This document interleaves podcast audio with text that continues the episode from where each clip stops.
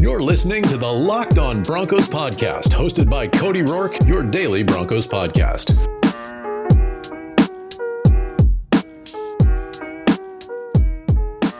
24 hours away until kickoff, and the Denver Broncos will have a new quarterback in the lineup before Thursday night's matchup against the New York Jets. This is Cody Roark, host of Locked On Broncos, NFL analyst, and Broncos insider for the Locked On NFL Network. You can follow me on Twitter at Cody Roark NFL. You can follow the show at Locked On Broncos. Today's episode of the show is brought to you by Ryan Holiday Book. From the best selling authors of The Daily Stoic comes the ultimate stoicism guide to success, resilience, and virtue. To accept what you cannot control and adapt to what you can, a philosophy sports teams across the country are successfully adapting. Lives of the Stoics, The Art of Living from Zeno to Marcus Aurelius is now available wherever books are sold and sportsbetting.com. New players can get a welcome bonus in a 100% risk-free week of sports betting up to $500. Visit sportsbetting.com backslash locked on Broncos for more. Ladies and gentlemen, as I mentioned, Brett Rypien will be the starting quarterback for the Denver Broncos tomorrow night against the New York Jets in prime time on the NFL Network. And for the Broncos on today's episode of the show, we got to go through and analyze what are the realistic expectations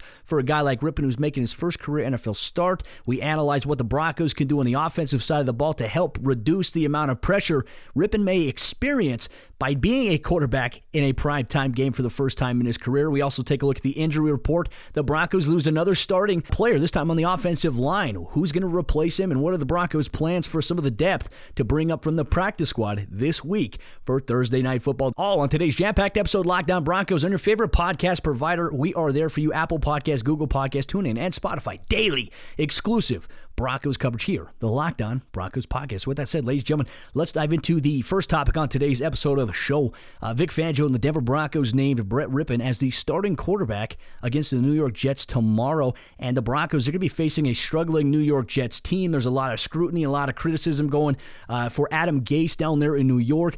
This is a game potentially for the Jets where Adam Gase, if the Broncos win this game and the Jets lose, Adam Gase could be handed his walking papers after the game. And this is just something I think a lot of New York sports fans are keeping their eye on. Obviously, a lot of Jets fans not happy with how things are going. Similar unrest in Broncos country. It's been the theme so far through three weeks of the season, but the Broncos, they are marching forward. They're trekking forward in year two of a rebuild.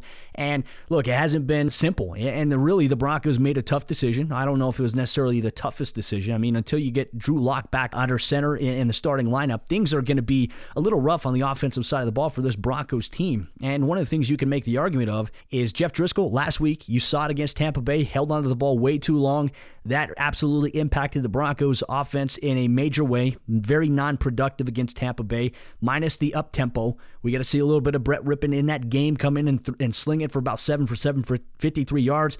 And then he threw an interception on fourth down, trying to lead Jerry Jeudy into the end zone. The safety stepped in front of it, trying to make a play happen. But one thing that was a noted difference between Rypien and Driskel was Rypien was getting the ball out of his hands quickly. He was processing the field. He was going through his reads and he was identifying where the blitz was coming from. And so Tampa Bay, after that point, when Rypien was about four for four, they started backing off a little bit and trying to figure out, okay, we can't really send as much pressure as we've gone because he's getting the ball out of his hands quickly. That's the formula that I think is going to work for this Broncos team. Now, I'm not saying that Denver is going to come into this matchup against the Jets and go up tempo. I think that they should have that in their back pocket, though. Broncos head coach Vic Fangio did mention, though, that Brett Rypien, he is the starter, but there is a chance that because of Jeff Driskel's ability to run, you could see quarterback switch in series. Now, I'm not necessarily a big fan of that approach where you're going to switch series with one quarterback to another because it's completely different. You look at Jeff Driskel, you look at Brett Rypien, they're completely different players. You look at Rypien, Rypien's more cerebral, decisive, Jeff Driskel is more of a guy that likes to huck it down the field, and he does he overprocesses. We call it paralysis by analysis, and that is something that haunted the Broncos in Tampa Bay. So if you really want to move forward, I think the Broncos just need to roll with uh, Brett Rypien for now. And if Brett Rypien's not made for it just yet, if he's not yet ready to be that guy, well, look, the Broncos they have a plan. They could go with Blake Bortles next week against the New England Patriots. The Broncos will have a lot of time off between Thursday to the next Sunday. That's going to be you know approaching them. That game is now flexed from an 11 a.m. Mountain Time game to a 2:25 p.m. Mountain Time game as well in the Eastern Time Zone. So it, it, buys the Broncos a little bit of favor in terms of those afternoon games. We know how they play in the early mornings historically. On 11 a.m. Eastern Time Zone game. So, uh, what do the Broncos need to do to take the pressure off of Brett Rypien? I mentioned the up tempo style. I like that, but I think a quick passing game. Here's the deal the naked bootleg is not a play that really works. I did a film review on YouTube at Cody Roark NFL uh, where the Broncos' issues in terms of giving up the six sacks to Tampa Bay on Sunday, a couple of those were linked to the Broncos' emphasis on going with that naked, you know, that naked bootleg where they're going to leak a guy underneath the formation, try to hit him quick in the flats, but everyone was covered and then the outside linebacker is blitzing free. The Broncos just simply can't do that right now. Teams are schemed against it, they're prepared for it, and I just don't think that's something that the Broncos can work out just yet. You know, eh, one thing that you can do for Brett Rypien to get him going, it'd be nice if Philip Lindsay returns to the starting lineup. He participated in walkthroughs and yesterday's practice at the UC Health Training Center in Englewood, Colorado a great sign for him. But even Vic Fangio had mentioned that he's going to be on a pitch count if he does play. Turf toe is something that can re aggravate very simply, or you could get your foot stepped on, you could dig your cleat to the ground the wrong way, and all of a sudden you could be set back another two to three weeks. I think the Broncos are really trying to figure out, and they're going to make an informed decision, I think, by today or even by tomorrow's game time against the Jets, whether or not Lindsay will play. So I imagine he's going to be a game time decision for this Broncos team. You have to find a way to get the run game going. And the Broncos have come out with Jeff Driskel. They've tried to throw the ball. They've gone away a little bit from the run. And when you find yourself down 24 to 3 like you did against Tampa Bay or even 17 to 3 and it's late in that second quarter, your ability to run the ball or to have an emphasis on running the football goes away because the, the clock is going to continue to run and time is working against you. The deficit is working against you. So the Broncos, I think, early on in this game, if they can come out in the first quarter, if they can establish the run, get a couple of chunk plays, then they could go with the quick passing game. I mean, how do you neutralize aggressive defenses that the Broncos have seen? You throw the ball quickly. And that's exactly what I think Denver has to do. They haven't done that just yet. The, the average time of holding on to the ball has been about 3.5 to about even five seconds at the longest.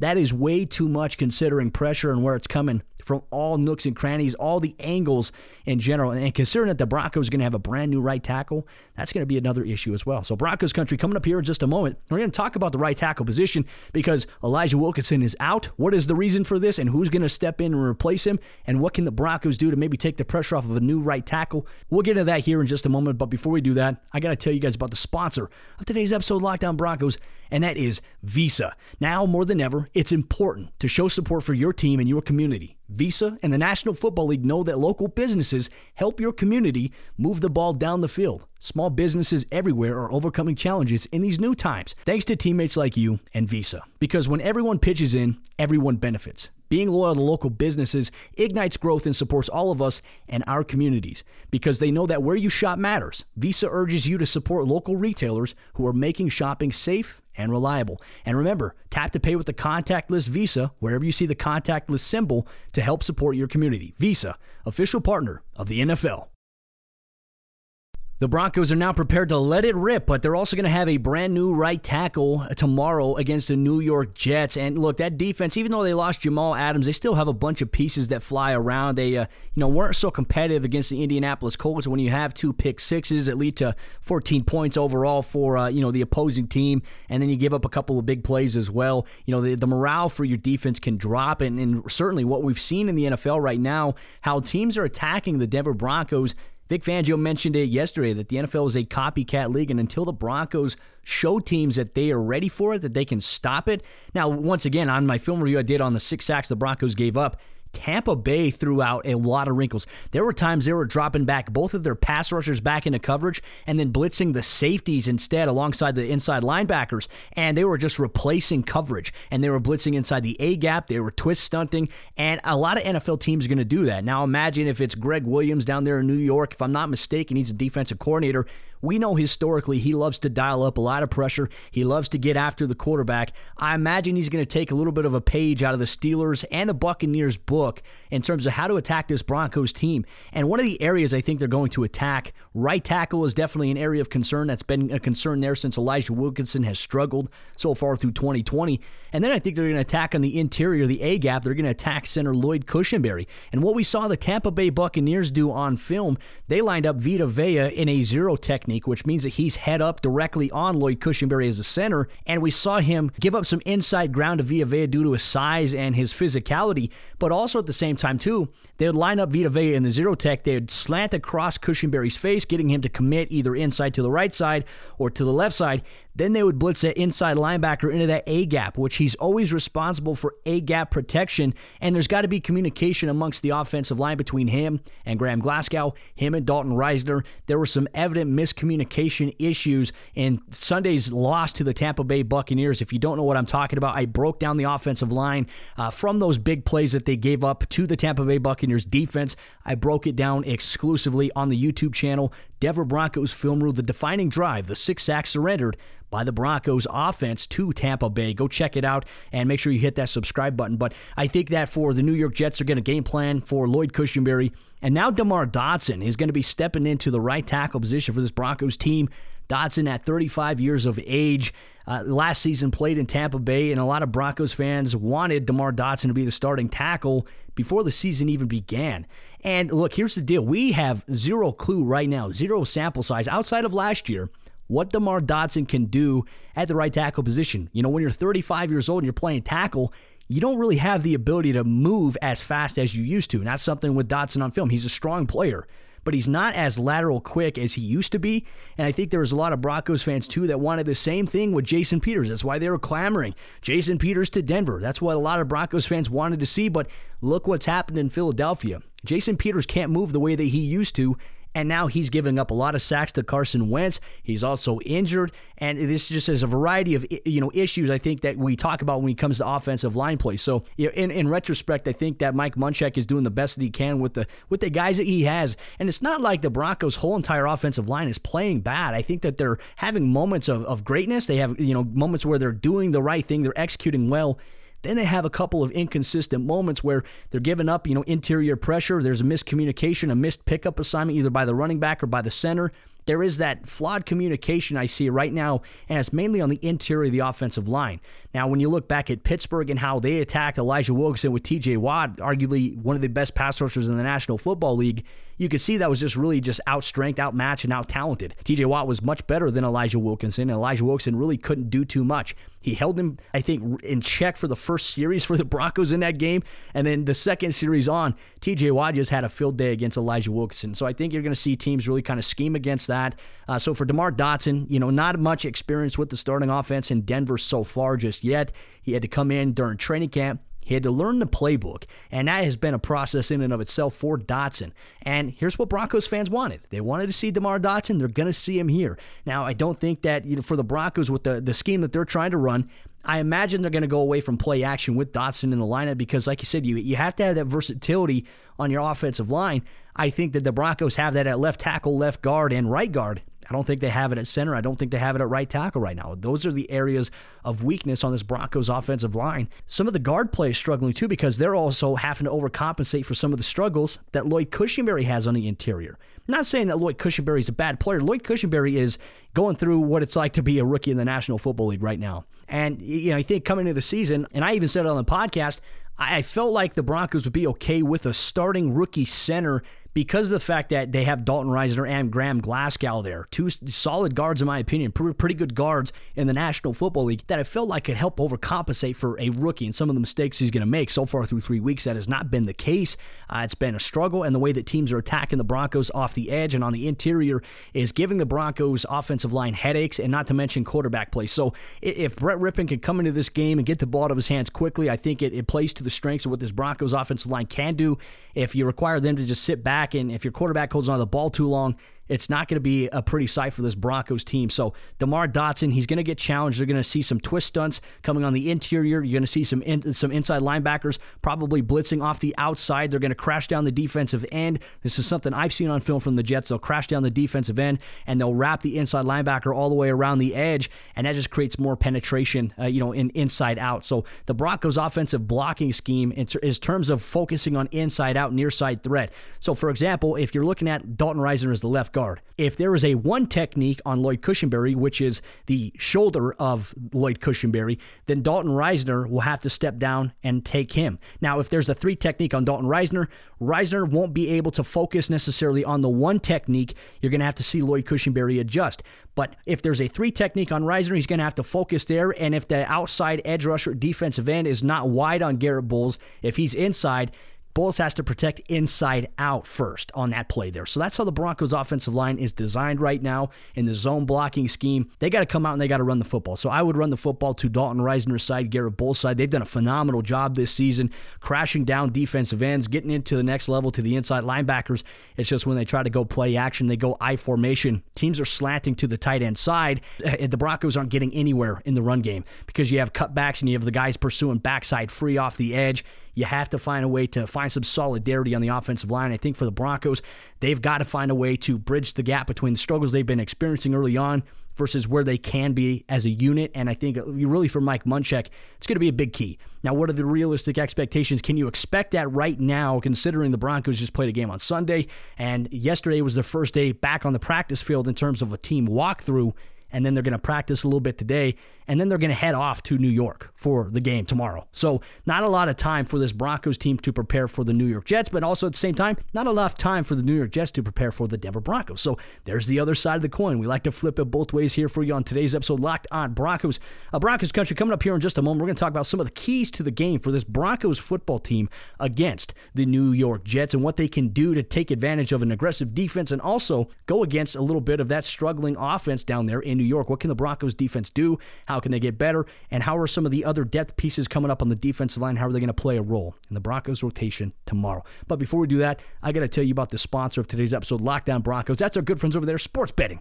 Com, and it is live and now taking action in Colorado. SportsBetting.com is passionate about sports and the authority on sports betting. With their own in house bookmakers, SportsBetting.com is known for their sharp odds and low juice that means the best prices for you. New players get a welcome bonus, a 100% risk free week of sports betting up to $500. With the NBA Finals starting tonight and you got the Broncos game tomorrow, take advantage of their NFL touchdown and NBA playoff MVP promotions with can't lose offers on first touchdown and triple double scores. Get your action on at the home of sports betting. That's sportsbetting.com backslash locked on Broncos.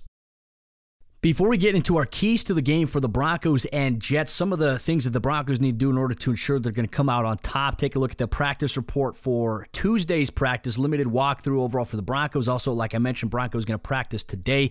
Austin Calitro placed on injured reserve. Bryce Callahan has a little bit of a wrist issue. Nothing that's going to be bothering him. He was a full participant. Jeremiah Attaochu, a quad injury. He was limited in the walkthrough lineup for the Broncos. Jurrell Casey to IR. Shelby Harrison, Kareem Jackson, both as full participants dealing with a neck quadricep and a back for Kareem. Uh, Drew Lock obviously did not participate, has not resumed throwing just yet. Elijah Wilkinson was placed on injured reserve. Davontae Harris, Phillip Lindsay, and Trey Marshall uh, were the other practice participants. Harris and Lindsay were both limited. Trey Marshall was a full go for this Broncos team. And on the New York Jets side of things, Breshad Perriman dealing with an ankle injury, two consecutive days, Monday, Tuesday, no practice. Will be a surprise if he practices or is able to go on Thursday Night Football. Jordan Willis, linebacker, did not participate for two consecutive days. And the Jets' right tackle, Mekhi Becton, shoulder injury for him, limited on Monday and Tuesday. There is some optimism that he plays according to Adam Gase. Uh, Jamison Crowder, a, a, playmaking wide receiver the Broncos have to account for, dealing with a hamstring injury, was limited Monday and Tuesday. We'll be surprised to see what his status is today. Uh, obviously, if he cannot go, that'll be big. No Breshad Perriman, obviously. Uh, no Denzel Mims. If Jamison Crowder can't go, that's going to be huge. And also, Chris Hogan, uh, ribs and a knee injury was limited as well. So the Jets are down at the wide receiver position. The Broncos, uh, they might have a good favor there in terms of where their defense is at, especially in the secondary. They might be able to play a little bit more aggressive, considering if, in fact, some of these weapons for New York cannot go on Thursday night football. But with that said, let's talk about some of our keys to the game here. I'm going to focus on offense, focus on defense, and special teams. And we're going to start things off here on the offensive side of the ball. My key to the game here is quoted under let it rip. Quick passing game with run support. The Broncos need to do whatever they can to reduce the pressure that Brett Rypien may feel in his first career NFL start. And how do you do that? You do what you did on Sunday. You do what works. You go with the quick passing game. If you noticed towards the end of the first half of the Broncos with Driskel, when they started going more up tempo offense, quick passing game, Driskel was able to move the ball downfield. The offense was able to get downfield at ease. They were able to capitalize against the blitz. When the Broncos went stagnant base offense, they were getting a lot of pressure in the backfield and they could not throw. There was no open throwing lanes. Coverage was all the way across the board by the safeties, linebackers. Broncos had nobody open and they had nobody to get it to those receivers if they were open. So let Brett Rypien rip the football in a quick passing game, but get the run game going. You have to put an emphasis early on on running the football and getting at least three and a half, maybe four yards per play. You have to have some chunk plays here because teams are playing the Broncos tight out of the I formation. As I mentioned, the Broncos, and they're going I formation. They have either Melvin Gordon, they have Andrew Beck at the fullback position, and they have Jake Butt or Noah Fant at tight end the the teams that are doing that, they are slanting to the tight end side. So they're slanting strong side, and then they're bringing backside leakage from a blitz. And it's really the Broncos' run game has nowhere to go between one to two yards per play. And that's not a winning formula for football. You got to go out there, establish the run, and then open up the quick passing game. And if it's working, look, go up tempo. Keep it up tempo because the Jets, they are banged up. The Broncos are banged up as well. But you got to capitalize on the defense not being able to make many substitutions or not being able to get the call, especially if the Broncos adjust and adapt their formation on the next play if you go up tempo. I think that's going to be a big key for the game. I think it really plays to the strength of what Brett Rypien can do as a quarterback is a quick up tempo style of offense and also having some run support as well. You know, maybe go away from some of the end around of plays. We saw that from the Broncos. They tried to get KJ Hamler on a reverse, and DaeSean Hamilton to miss a block. So I expect that anytime KJ Hamler's lined up in the slot and he's off the ball, defenses are going to be keying backside away from wherever KJ Hamler is at to pinch the edge of the line of scrimmage so he doesn't have space to maybe do an end around or a reverse. Those are things I think you're going to see the Jets kind of focus on this week. So there's your keys to the game on the offensive side of the ball. What about the Broncos on the defensive side of the ball? I've got it coined as Darnold sees ghosts. Look, we mentioned all the banged up wide receivers Chris Hogan, Breshad Perriman, no Denzel Mims, uh, Jamison Crowder. You talk about all those guys that are banged up or injured that may or may not play. The Broncos do have the ability, I think, to match up well because I think the secondary is healthy in comparison to the wide receiving core. Now, you can't just overlook any guy if it's not a James Crowder. If Crowder or Perryman or even Chris Hogan don't play, you can't just overlook guys that you really have no idea about. And we'll find out a little bit more about what the Jets' plan is at wide receiver when we talk to John Butchko on tomorrow's episode, Locked On Broncos. It's a crossover Thursday game day preview with Locked On Jets. So look forward to that tomorrow on the podcast as well. But you have to find a way to generate pressure on Darnold. And if Mekhi Becton is not able to go, you got to be able to attack the right tackle because the guy that they're going to have filling in there is obviously going to be a little bit fresh, uh, may not know the exact calls, may not know how to adjust based on stunts or whatever, you know, the likes that the Broncos can throw at him. I think the Broncos can make some hay with Shelby Harris. You're going to see Deyon Sizer get some playing time as well, call up from the practice squad for the Broncos. Jake Rogers on the offense side of the ball as well, going to be a practice squad call up on game day. Uh, but overall, I think the Broncos' depth, McTelvin Agim, you have Shelby Harris, Mike Purcell, and then DeShawn Williams, Deyon Sizer going to be active on game day. Uh, you got to be able to make hay with those guys that you have there. I expect Mike Purcell to command some attention as a one technique, but I expect Shelby Harris to really come in and have a big game. I think he's had a great season.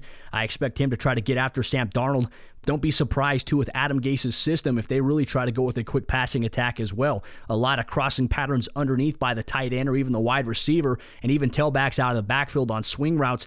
That's been something that they like to go to. And I think you saw an aggressive Sam Darnold early last week against the Colts. It led to two pick sixes. So he may be playing a little bit timid. He's still a good quarterback. Vic Fangio says he's a good quarterback. You still have to respect him despite his struggles.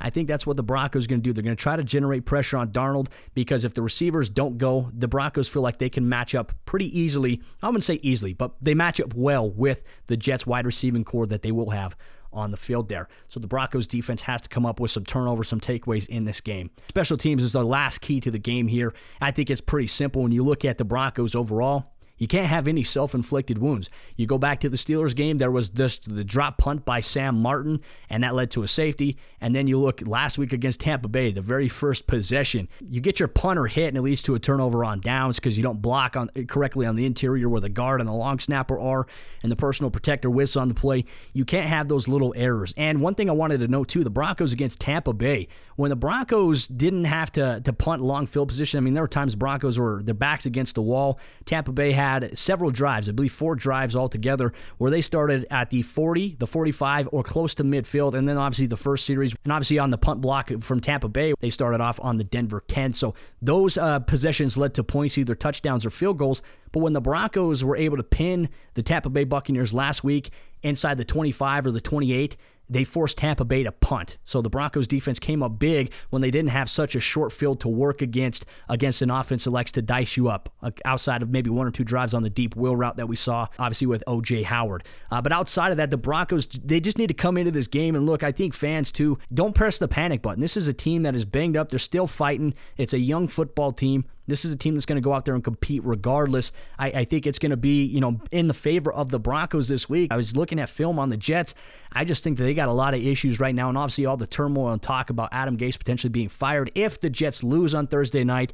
I know for the Broncos, I know for John Elway, it's personal. I think the Broncos don't forget what you know happened the last time they played Gase when he was down there in Miami with Jay Cutler and Julius Thomas. They tried to run the score up on the Broncos.